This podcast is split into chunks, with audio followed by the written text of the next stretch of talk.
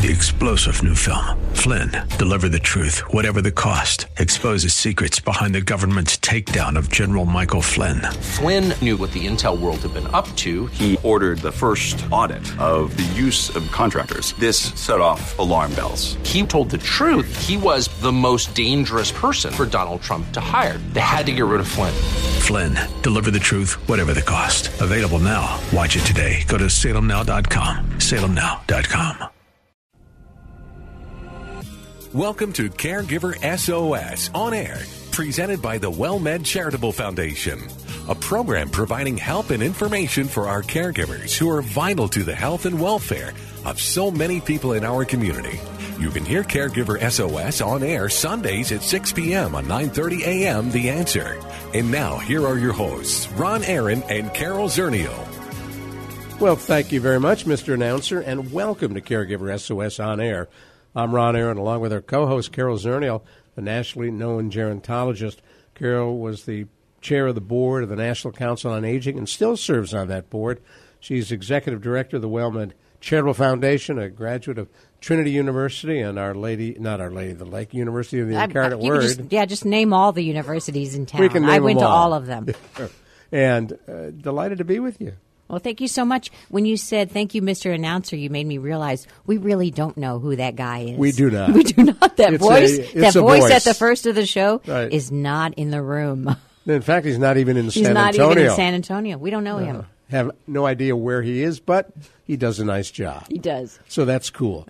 I, I want to uh, uh, just let folks know what's coming up in a couple of moments. We'll be talking uh, with Andrew Parker, founder and CEO of PAPA, an organization that tries to help folks cope with patients with dementia. They provide on demand services to help with transportation, companionship, and stuff like that for elders.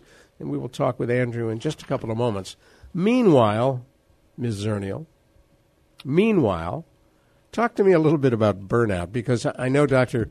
Jamie, who joins us on Take 10, Dr. Jamie Heisman, often does presentations and- and counseling for doctors and nurses and medical assistants and nurse practitioners who struggle with burnout.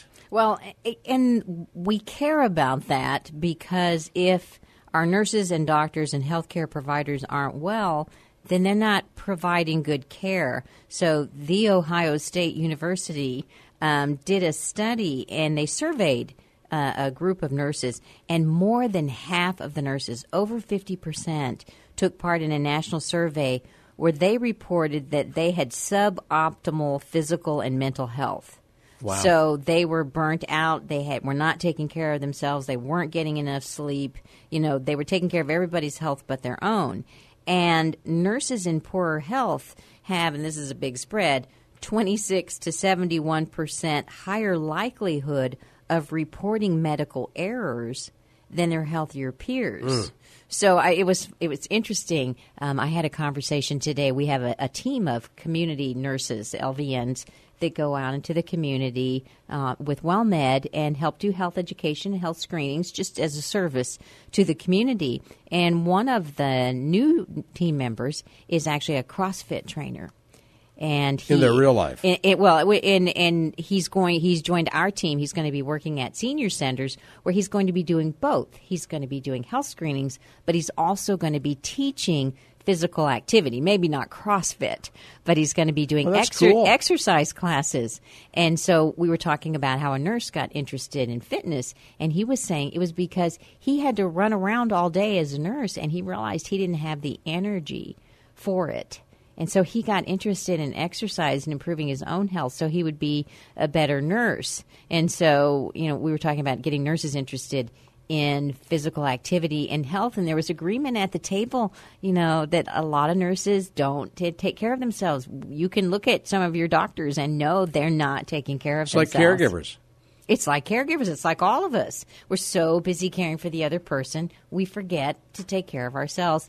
And that's not good professionally, and it's not good personally. Having been uh, in the hospital a couple times in the last few years, uh, you can tell when a nurse or a tech is burned out. Well, you can. They're just not connected. Yeah, they're just going through the motions, and you definitely, definitely can feel that difference. I, I remember saying to one person, it was the middle of the night when they always come in to wake you up to give you a shot.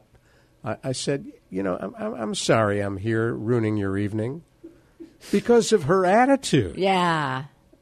Yeah, that, she that- took that really getting- well, by the way. I'm, I'm sure. I was going to Yeah. say, and she was like, "Yeah," and then you didn't get pain medi- medicine the rest of the night, no, did but, you? but that injection sure hurt. yeah, really. There's a big old needle I got in my hand. but the point is, you can tell. yes. Eh, Can they tell? Do they know? Well, and I know I, I, I think that was the discussion that we were having was that you know one day you wake up and you realize I'm not taking care of myself. You know, I don't feel good. I'm tired. I'm burnt out. And so it's really important. And, and at WellMed, and I, I'm sure other health systems are doing the same thing, where they're actually, they, you know, patient, I'm sorry, provider, physician, nurse, um, you know, how well they're doing uh, and how they feel about their job, not getting burnt out. Taking care of our providers is huge. We don't have enough doctors in the United States. No. we don't. I heard. I came home out from out of town and found one got hit by a bicycle. Uh, on- was on a bicycle. story. Yeah, hit on a bicycle over the weekend, and I'm like, a, lo- oh, a beloved surgeon. yes, and and a surgeon. I mean, you we it takes you know decades to grow a surgeon, Right. And so we've got to take care of our providers. They're run. very important. It was a hit and run drunk driver. Oh dear. That's Yeah, yeah, that's that's, terrible. But that's yeah, you don't we don't want we don't want to lose anybody to drunk drivers or to bad health, Whether you're a doctor or not. whether you're a doctor or not. So, talk to me a bit about communications uh, and how you, as a caregiver or patient, can communicate more effectively uh, with a provider. Well, this came from Next Avenue, and I thought it was interesting because they were they were saying there's like three key questions how, as an example for your communication with your physician. Um, and caregivers, we deal with the physicians all the time. So, how can I make sure my my physician or my loved one's physician understands my concerns when all I get from him is a nod or he's typing away on the laptop? So that was one. Um, does a surgeon have an obligation to tell you if something went wrong during surgery? I would say yes, ethically. And then, how do you talk um, confidently with your doctor when there's a scribe in the room? So, those were the three questions. So, how can I make sure my doctor is listening when he's typing on the computer? The good news on this was a response from Johns Hopkins University Hospital, where the physician was saying, actually, this is no different than the pen. You know, used to be the doctor wrote with the pen and they couldn't make eye contact with you. And probably the physician is typing verbatim what you're saying and maybe doing a better job at capturing what you're saying.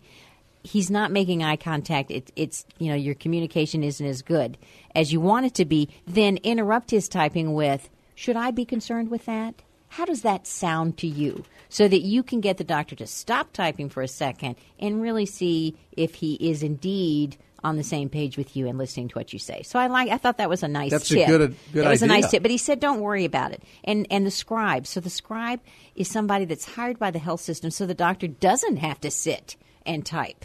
And so and most of the WellMed providers now have scribes. it, it so that they can focus um, on what the patient is saying, and the scribe really is covered by the same, um, you know, rules about privacy that the physician is. You really see them as an extension of the physician. But if you're uncomfortable about a situation, I promise you, the scribes have heard it all.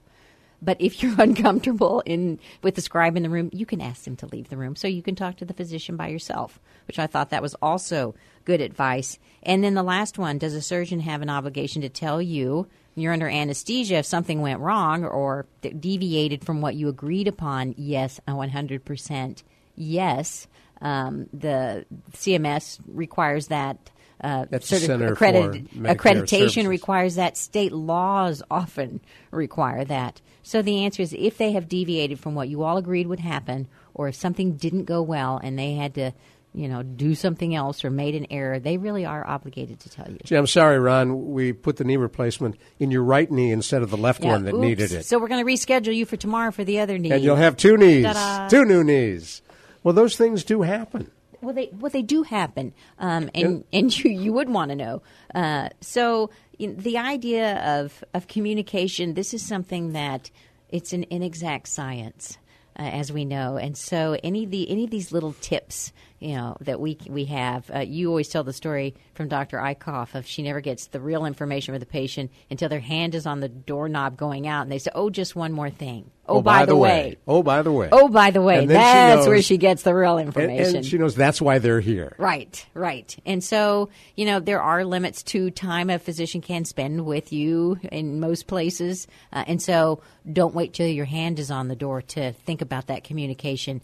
Get your top three right up front when that physician's typing away on the keyboard. The three things I want you to type in my record are blah, blah, and blah. Let's talk about those. I like that.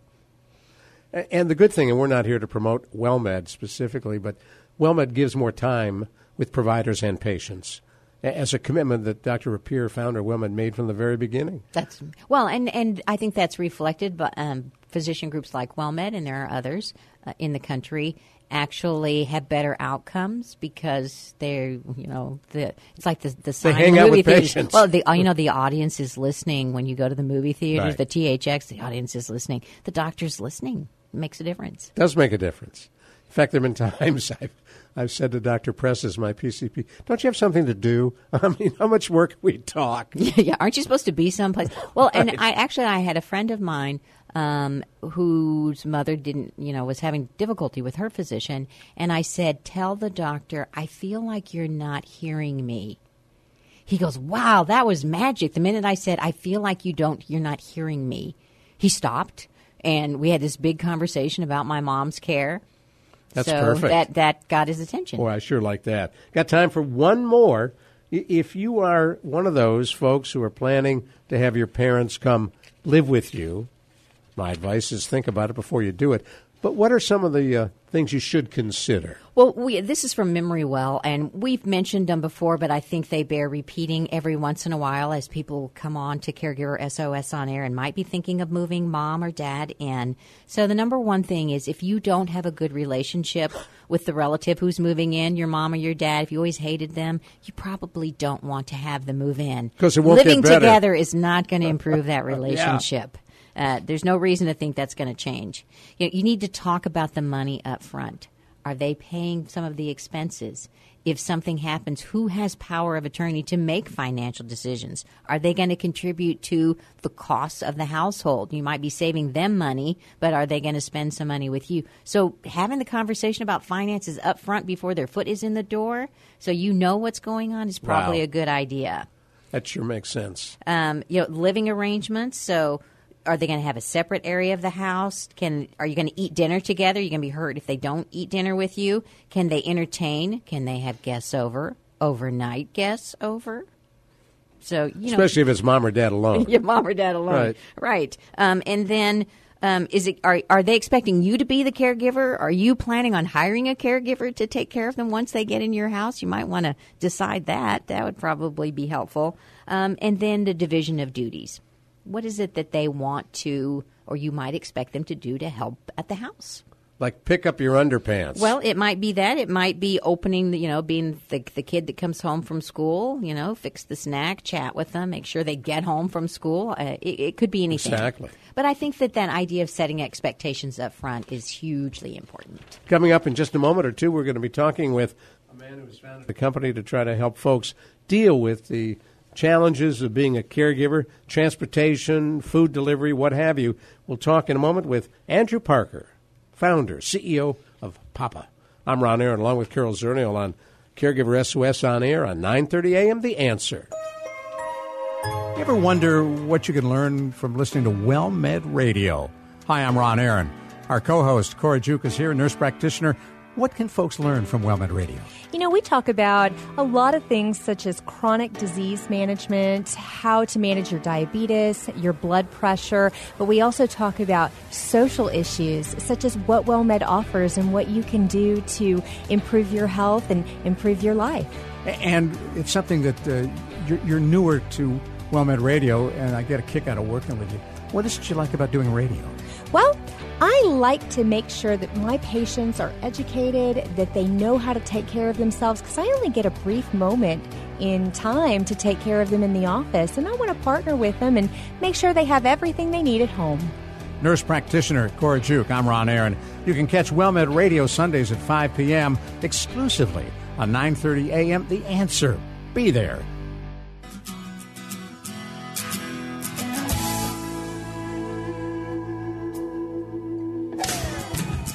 Well, as we have been promising, we're delighted to welcome to our Caregiver SOS on air hotline Andrew Parker, co founder or founder and CEO of Papa. I'm Ron Aaron, along with our co host, Carol Zernial. And Andrew Parker down in Miami, thanks for joining us. Thanks for having me. Give us the elevator speech for what is Papa?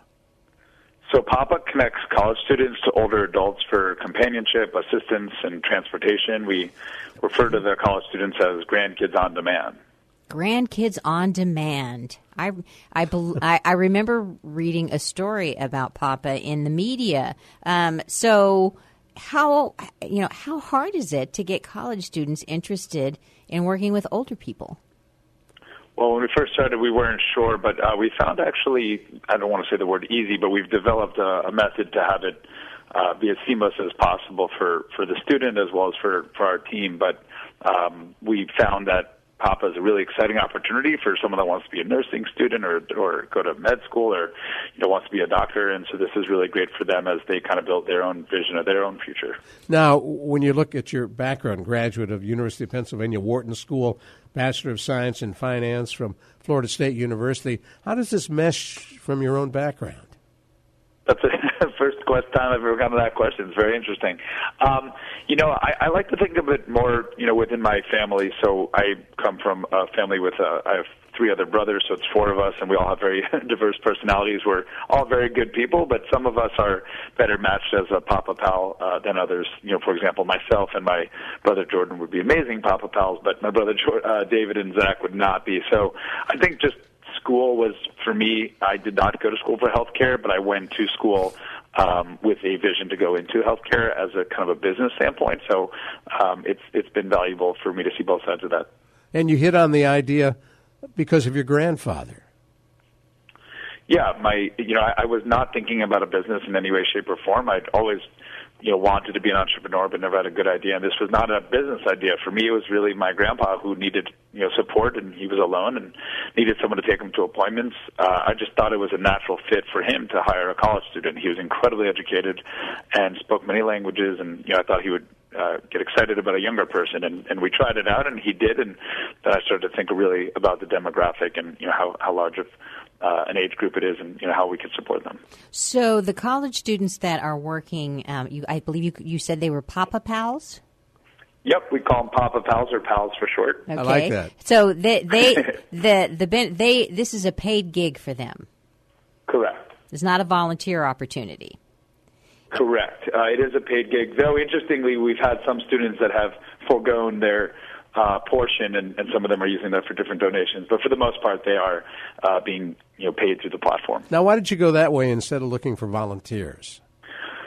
Of course, it is nice to be able to provide a service to seniors at, at no cost, and we actually are doing that um, through different a variety of programs. But we find that if you really want to build a large, scalable experience um, and not just a community experience, uh, you have to have some funding arrangement where people are incentivized in, in several ways. One of which is pay, one of which is flexibility, and you know for the students specifically, it's a good career opportunity. So there's technology behind this program, right?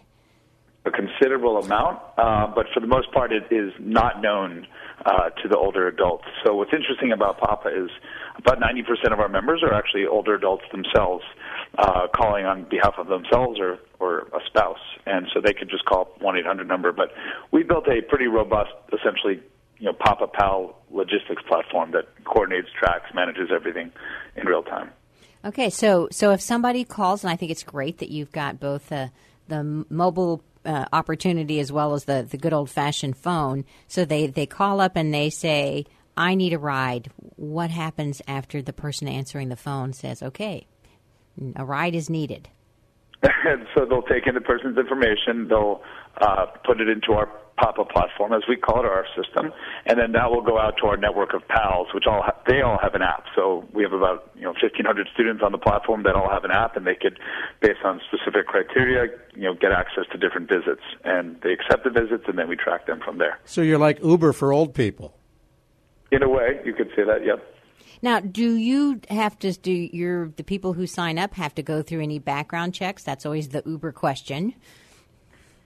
Yes, this, the PALs go through a very substantial process, not only background check, but many other things, um, inclusive of a Papa Pal personality test to make sure we're matching, you know, obviously safe and trusted individuals that are also, you know, matching kind of the personality that we're looking for in a Papa Pal. And what is that personality?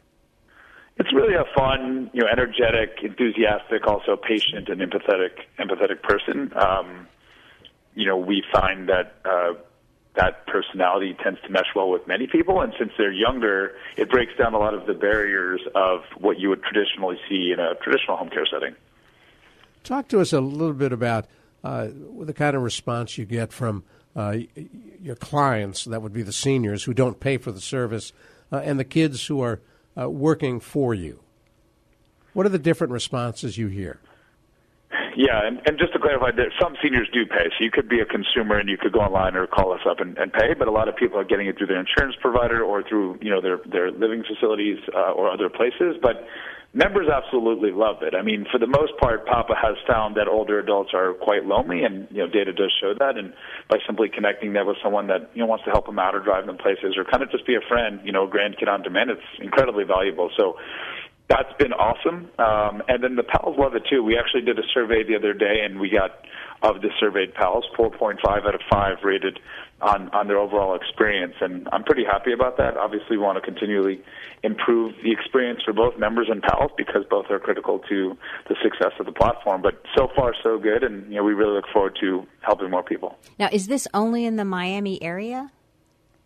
Uh, we actually launched in January of last year in Miami, but we're now available in most major cities in Florida, and we are in the process um, over the next, you know, probably 90 days of opening up four or five more states. You know, you know, the kind of the coast, large coast states.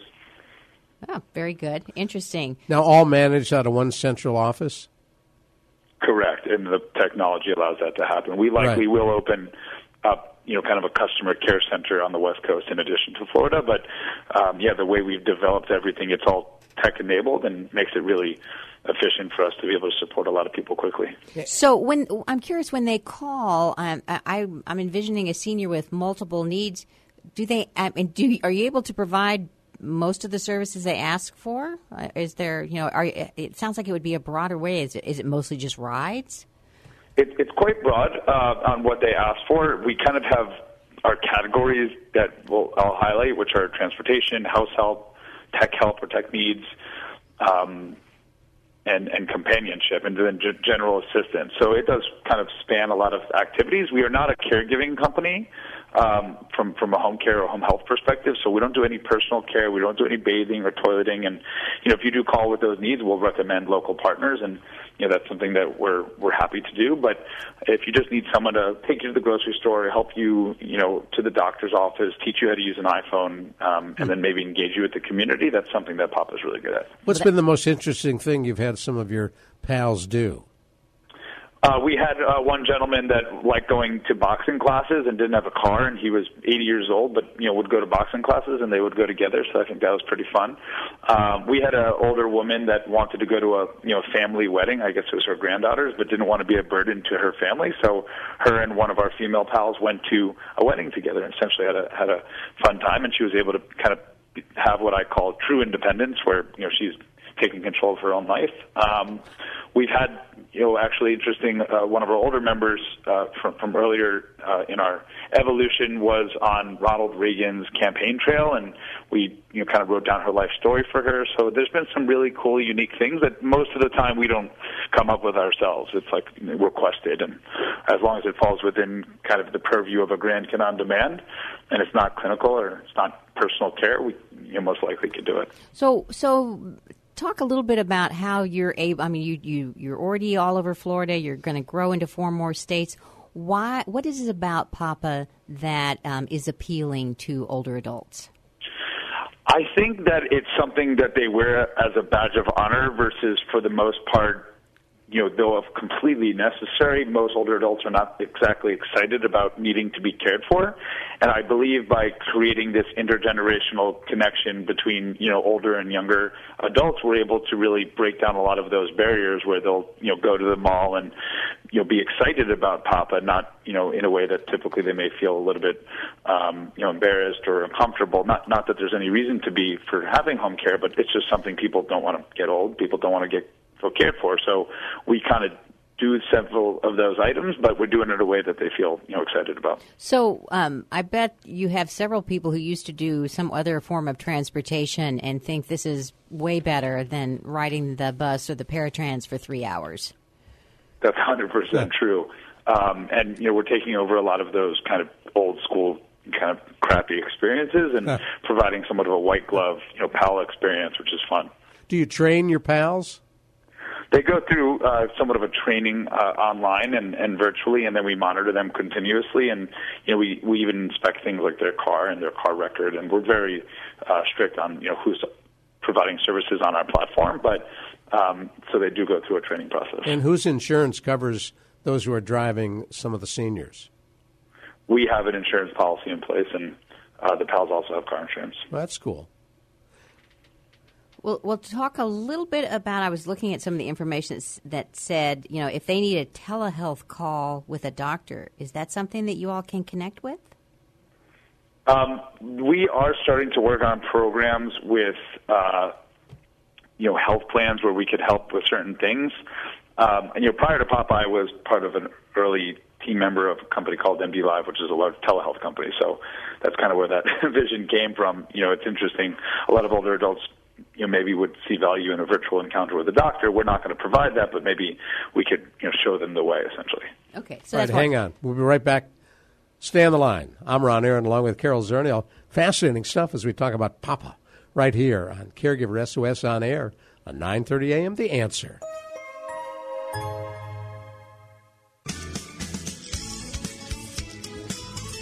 We're talking with the man who founded a company called Papa in finding out what it does. Uh, grandchildren rented out to seniors, one way to look at it. Andrew Parker is founder and CEO of Papa. I'm Ron Aaron, along with Carol Zernial. Uh, so, Andrew, uh, this is a, in many ways a big change for you career wise. Uh, is this full time? Yeah, it's full time. I uh, left my previous company uh, a year and a half ago. And you're fulfilled. I'm very fulfilled emotionally and mentally. Yes, very fulfilled. I mean, for the most part, we're helping a lot of people, and they're very excited about it. So it feels really nice to, to be doing that. So before we went on break, you were talking about you know what some of what you can do, what you might do. Um, when you look at uh, the care industry, and I know you're not doing personal care, uh, but when you're looking at helping older persons and the number uh, of older persons that certainly you have in Florida and, and along the the coast. You know, where do you see Papa going? What's your vision for the future? Yeah, right now, you know, Papa's connecting older adults and, and college students. I believe that will expand. Um, we at the core have a platform that connects two different groups of people or two or several different groups of people. So I do believe we'll be able to help people um, with what they need help. Right now it's companionship and supporting, you know, people with assistance and transportation, but maybe in the future it will be um, maybe it will be personal care. Maybe it'll be you know uh, uh, clinical services. Maybe it'll be other things. So we're thinking about you know how can we leverage you know kind of the technology we built in the process of we put in place to support people in many ways. But right now we're focused on the grandkid on demand uh, approach, and it's really um, seeming to to you know take hold. So we're excited about that. Have you ever had anybody older say they wanted to be a Papa Pal? They're not a grand, they're not a college student, or you they you, you have an age requirement for your Papa Pals? We don't have an age requirement. It's more of a are you in a uh, post high school higher level of education. Um, most of those people are kind of on the younger uh, age. We have thought about different age groups, and we do have some older adults that actually apply to be Papa Pals and uh, you know we're just collecting their information at this point. Well, because so I'm, I'm, I'm thinking yeah. about you know the the greeters at the WalMarts and and the fast food restaurants these days. When you go through, you see older persons doing jobs that were traditionally college age student jobs, especially in fast food, right? And people want to keep working or need to keep working. So I'll be curious. We're going to be I don't know how far down the road we're going to have to check back with you on that, but it would be interesting to see if those people. Um, who are in good health uh, and you know really want to continue working, if this might be something that they would be interested in doing. we have found that there are somewhat of an abundance of older adults that are interested. Um, so we're definitely thinking about that. I actually saw the other day that Starbucks had its first um, kind of 65 plus only uh, store. So everyone there was about 65 that you know served the coffee and the espresso and such. Interesting.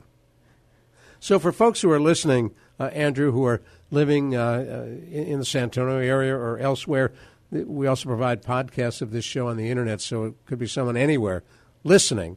Uh, if they wanted to start up this kind of service in their community, what were the big roadblocks, and how did you overcome them? I'd recommend calling me and see if, or uh, reaching out to Papa to see if we could, you know, launch in those markets. It's quite complicated. At the core, it's a simple idea of connecting two generations, but there's a lot of moving parts. Um, you know, obviously, I couldn't even be on this phone call if we haven't built technology to make sure that everything, where possible, is automated. But um, if you do want to start a small program, you know, just start small with a couple people and take it from there. But uh, it, it does get complicated really quickly. So uh, we will be expanding to other markets very quickly, and uh, would definitely welcome people to sign up on our newsletter to, to keep track of that. Well, what kind of what um, do you have any surprises along the way? Something that you thought would work one way worked another way. What have what have you learned? What's been surprising about this business? Well, the, the first biggest surprise, which frankly probably wasn't a surprise, but more my um, you know level of knowledge of this demographic initially was that I thought that we would build an app and people would come, and that didn't happen at all. And we you know found that you got to really meet people where they are, which is in this particular instance. Um, you know, calling our 1-800 number. What also has been pretty surprising for us, which is definitely different than most traditional, you know, home care firms, is that most of our members are the older adults or the senior themselves calling on their own behalf versus traditionally it's a family caregiver. Not that that's not a big market for us. It's just interesting that we've kind of opened up this new space that didn't exist before. Well, I think that the on demand, I mean, we, we talk a lot about on the aging side of the house, you know, dignity and, and people wanting to maintain their independence and, and really have control over their lives. And I think that when you talk about on demand services uh, to a lot of older adults the idea that they can make a phone call or have an app get a ride to the grocery store or to the doctor or to boxing class, whatever that is, on demand without having to bother a relative or schedule a ride three days in advance. Um, it's always a very, hassle. It would be very appealing. Yeah, yeah. I think it's it's interesting too because at first when we started offering this, you know, no one knew who we were. It was like a lot of explaining of what it is, how it works, and it's just been nice to see over time pretty quickly that you know almost you know, though it's not super technically advanced for most of them, they can pick up the 1 800 number. It's still a new behavior. They're able to pick up a phone on their own and get someone to help them without, you know, calling their daughter. Well, you talked about um, the, you know, how you've enrolled the older adults. How do you recruit your Papa pals? How do, how do people find out they can participate and, and be a pal? So we do some marketing on the PAL side, and there's a huge amount of word of mouth. Um, you know, something referred to in the tech space as kind of um, uh, network effects, which is you know one stupid pal tells another pal tells ten pals tells twenty pals. Like your Facebook obviously is historically known for being successful because of that kind of phenomena. Um, and Papa's seeing that with the Papa Pal side. So they're really telling their friends and they're telling you know other people, and uh, we do a bit of advertising. And then the process to become a pal is quite uh, you know, onboarding is quite automated, uh, and then they do, in addition to all of these things I've mentioned, a, a virtual interview with our team member. Now, are they employees or independent contractors? They're uh, joining the platform as licensees to, you know, uh, the ability to provide uh, services to individuals looking for services. So they're 1099 to the platform. Right. Okay. As you think about how this grew, how, how many years has this been in existence? Papa launched officially in January of 2018. I came up with the idea, you know, around my grandpa, um, my papa, in 2015, actually in December, uh, right around my birthday, interestingly. And um, so I just sat on the idea. It wasn't really an idea. It was just helping my grandpa. And then one day I just started to think about it a little bit more. Got it out. I pretty much had like seven months where like five of my friends' grandparents were using this service, where it was kind of like a quasi app slash me reaching out to college kids with my cell phone while working. And then, you know, ultimately I said, wow, this actually could be pretty cool and started building the business around that idea. Well, I, I, think that the, the intergenerational aspect, the socialization that can take place, um, is really important, and I would think that would be a big selling point uh, these days when you would be talking to the healthcare provider world as you you know seek to expand that to, to other payers. Hundred percent. I mean, that's a big focus of ours now. Is you know, are we able to get this at no cost to older adults that it makes sense for? If you're lonely and isolated and you know don't have access to transportation, Papa makes a lot of sense, and that's a huge portion of these health plan members, and it brings a lot of value uh, to the health plan, as of course, as well as the health of the member. I mean, there's a significant amount of data about how negatively loneliness and isolation could affect really any age group, and interestingly enough. Cigna did a study on the, the loneliness concept, and uh, the two most lonely populations are actually college students and older adults. So it's just kind of interesting that, that that came together that way. Oh, I don't think I realized that we were putting college students in that bucket as well, but I could see, and you know, how that happens. See, everybody's sure. on campus. You can be totally alone, not know anybody in a dorm. You could be, you know, big on social media, but really alone, you know, by yourself in your room. So. Yeah, because friends are not real friends. sometimes they are, sometimes they're not. It depends on who they are, I guess. Well, and for the college students, so um, because this is on demand and they can work when they are available, um, they've got incredible flexibility to pick up a, a few extra dollars in their downtime. Hundred percent. Do you run twenty four seven? We advertise that we run, you know, seven a.m. to ten p.m. in the um, in the time zones that we're in, but we have supported some overnight uh, services. For you and, and for Papa Pals, uh, as you take a look at the future, the growing number of seniors is phenomenal. Uh, 10,000 folks who were baby boomers uh, turn 65 every single day. The numbers are just astronomical. Is that part of your growth plan as you look at other cities?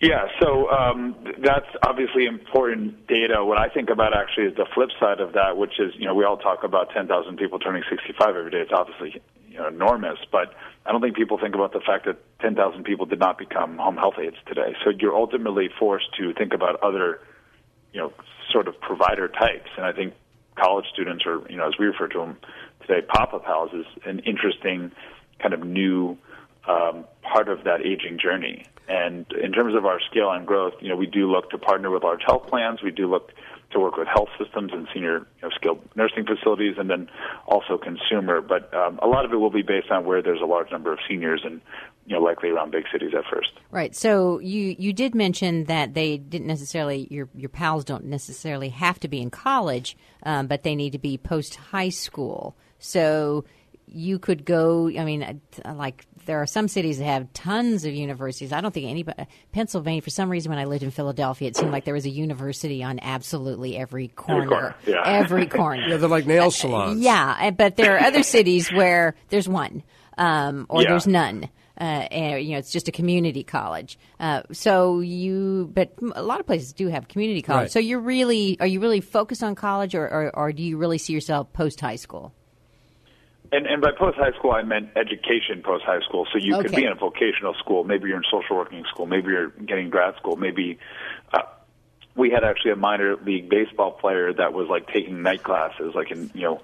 So we have some wiggle room there. But uh, you know, every city has college students. There's online college. Actually, one of um, the founders, Keiser University, which is a big you know kind of online uh, slash in person school here in Florida, was one of our members as well. So um, there, there's students everywhere. We do believe eventually we'll go outside of that, but you know, there's 20 million college students, and right now that's plenty for us to support members. I'm just curious. The Papa Pal who took the 80 year old to boxing lessons, did the Papa Pal train with him and box with him?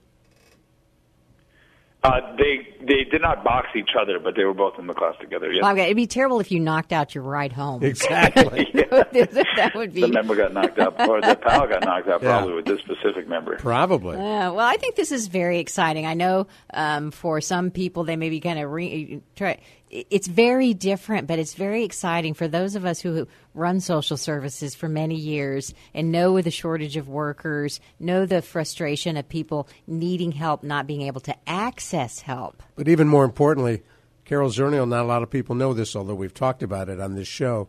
When you were an undergrad at Trinity, you developed a relationship with an older gentleman who, who was lonely and at home, and you used to go with him grocery shopping, and then he'd take you to dinner. That's right. So that was the exchange. I got a good dinner at the local diner, and he got groceries every week, and that was my start That's in the awesome. field. So you That's were a kind of papa pal. interesting approach. I've seen some companies thinking about time banks, and that's kind of you know what you did essentially. But Right.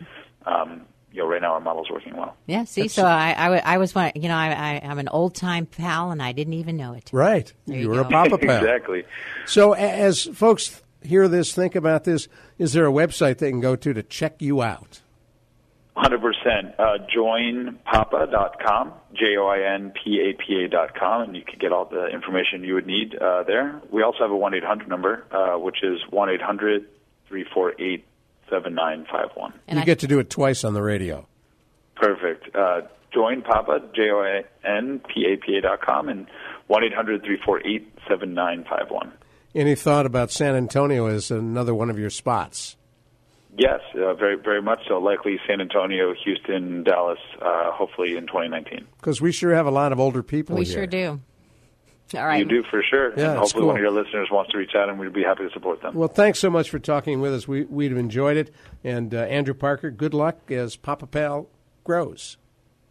Thank you so much, guys. Have a wonderful afternoon. Take care. Bye bye. What an interesting concept, Papa. I like it. I mean, that's freedom. That's freedom when you can get something on demand. Up next, Take 10 with Dr. Jamie Huysman. I'm Ron Aaron with Carol Zernial. Where do you hear us? On 9:30 a.m. The Answer.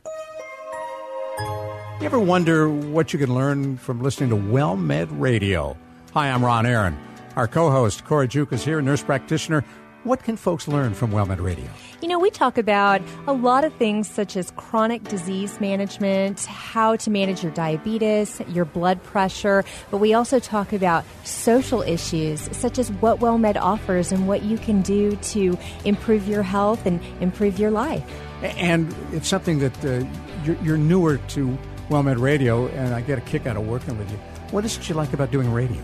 Well, I like to make sure that my patients are educated, that they know how to take care of themselves, because I only get a brief moment in time to take care of them in the office, and I want to partner with them and make sure they have everything they need at home. Nurse practitioner Cora Juke. I'm Ron Aaron. You can catch WellMed Radio Sundays at 5 p.m. exclusively on 9:30 a.m. The Answer. Be there.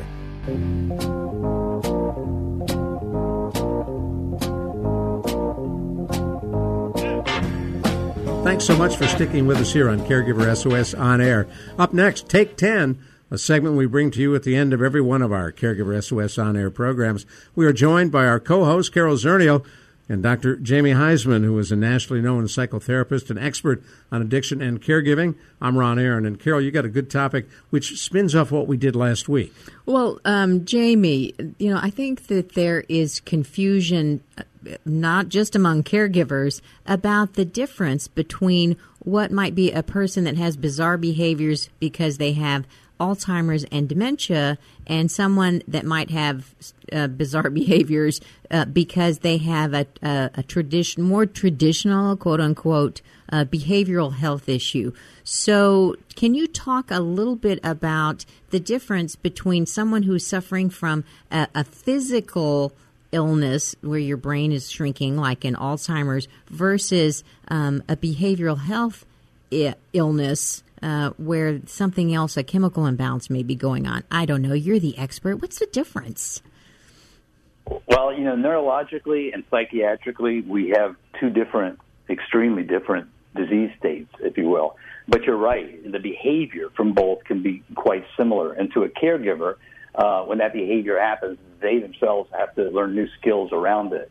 But to your point, I think that it's really difficult to differentiate for a caregiver uh, the difference between dementia and mental illness. But for uh, a medical professional, it's not. Dementia, like you said, it, it's it, more than your brain shrinking is like a chronic disorder uh, where the mental health pro- or the mental process, if you will, of uh, of of the brain is it, it how do I say it decompensates because of a brain disease or injury. So dementia uh, presents itself in our senior population through like memory loss and, and reasoning impairment and personality changes. Where mental illness is, is a different uh, animal. In fact, in terms of treatment, obviously one would say which would be the more easier to treat, and it's the latter, mental illness. But mental illness, which is in one out of every five seniors, uh, is, is a lifetime issue. Normally, believe it or not, many diagnosed in their in their teens or the, or the or in their twenties. Um, obviously, later with depression and issues that surround it, they can be diagnosed there. But mental illness is is, is pretty much you know characterized by confusion, also loss of words, uh, memory impairment that looks just like a memory disorder. But instead, mental illness is about anxiety. It's about depression. It's about bipolar disorder. It's about schizophrenia. So the difference is, is quite uh, stark in terms of a mental health professional, but in terms of a caregiver, it doesn't appear that different. So, what I heard you saying is that if someone has a, a behavioral health problem like they're, bi- got, they're, they're bipolar um, versus having Alzheimer's, is there are medications that can treat someone with a, a behavioral health mental illness. Um, there's not a lot that can be done for someone that has dementia. Um, so, would you go to the same type of doctor? Would you go to the same type of facility for someone with a behavioral health problem versus dementia? No, you, you would not. Actually, you could go to a neurologist who's also boarded in psychiatry. So you have both under one roof. However, I really believe if you have mental illness and, and you're a senior, I would go straight to a psychiatrist. To your point, the pharmacology issue is so vast, the differences are so vast, exactly what you said. Bipolar, thought disorders, depression, anxiety are treatable. We've come so far in the world of, of psychopharmacology uh, to be able to really stabilize this condition. Whereas, as you mentioned, in dementia and Alzheimer's, even though the Alzheimer's Association started in 19, I think, 86, uh, we've really yet to pharmaceutically or, or through pharmacology really address it properly. So you must get the first assessment, if you will, especially if you know it's mental illness, I believe, from a psychiatrist. However, if you really suspect dementia, I would go to a, a, neurologist who may be boarded in psychiatry. Right. And so, and if you're dealing with an older person, it would be great if you had a geriatric psychiatrist. Um, neurologist Absolutely. may or may not have a specialty in geriatrics as well. Absolutely. And it's kind of, I don't want to say scarce as hen's teeth, but like geriatricians, it's, it's less and less common. But you're spot on. I would make sure, as you did your homework and asked uh, for resources in the community, that it was geriatric focused in terms of the practice. Uh, they really get it. They really do. So now, are there correct? Uh, uh, tell us about the differences between an older person with a mental illness and a younger person. Why would you need a psychiatrist specialist in geriatrics? Well, again, I'm sure Carol can address this through her vast experience as a gerontologist. But psychiatry, I think when you see um, psychiatry, uh, you do see, as I said, maybe people who are predisposed, genetically predisposed. It's a biopsychosocial illness, and it may have started early on. However, the reason why you get a geriatric professional involved is that through the nor- normal aging process as seniors, we do get anxiety and depression and that really gets confused, if you will, with possible past issues. These are accompanying chronic disorders all along. Uh, currently, Carol and I are even talking about a patient education line for for patients who find themselves with a chronic disorder, dealing with anxiety, dealing with depression, you know, dealing with this extreme fear and loss. So there's no question about it that a senior trained person or a gerontologist or a geriatrician or a neurologist who's trained specifically in geriatric medicine really will pick up on this in a, in a way that other neurologists and other psychiatrists may not. You're listening to Take 10 on 9:30 a.m. The Answer. I'm Ron Aaron. If you've just joined us, you're hearing Dr. Jamie Huysman and Carol Zernial, our co-host, is here as well. Carol. Well, uh, the other difference is that uh, as older people um, absorb medications differently. The, the dosage, the prescriptions might be different. Uh, there are some medicines that you would give a younger person that you would never give an older person because they're so dangerous for falls uh, and you right. know, other other injuries. Um, but but I think it's uh, it's important to to point out to caregivers that there that there is this difference um, and that the prognosis is different. For example, we talked about we can treat the person with the behavioral health, but somebody with dementia um, are are are they going to get better regardless of the medication? Exactly, exactly. And so I think when a caregiver sees their loved one who may be confused or may have a loss of words or even have mood swings, which which mirror more you know a mental health challenge, um, or even the memory impairment because depression can bring on cognitive challenges as well. I would get a, an assessment immediately from a psychiatrist or from a, a as I said, neurologist who, uh, who's trained in psychiatry. Either way, either professional will be able to pick up on whether this is common signs of dementia or whether there's really a, a, mental illness here that can be treated as such. Well, and I would add that one of the joys of getting older is that you can have more than one thing going on at the same time. Mm-hmm. So that someone who has had lifelong severe depression is actually probably more at risk of developing dementia, and you can overlay, you can have both at the same time. You can, and it happens so.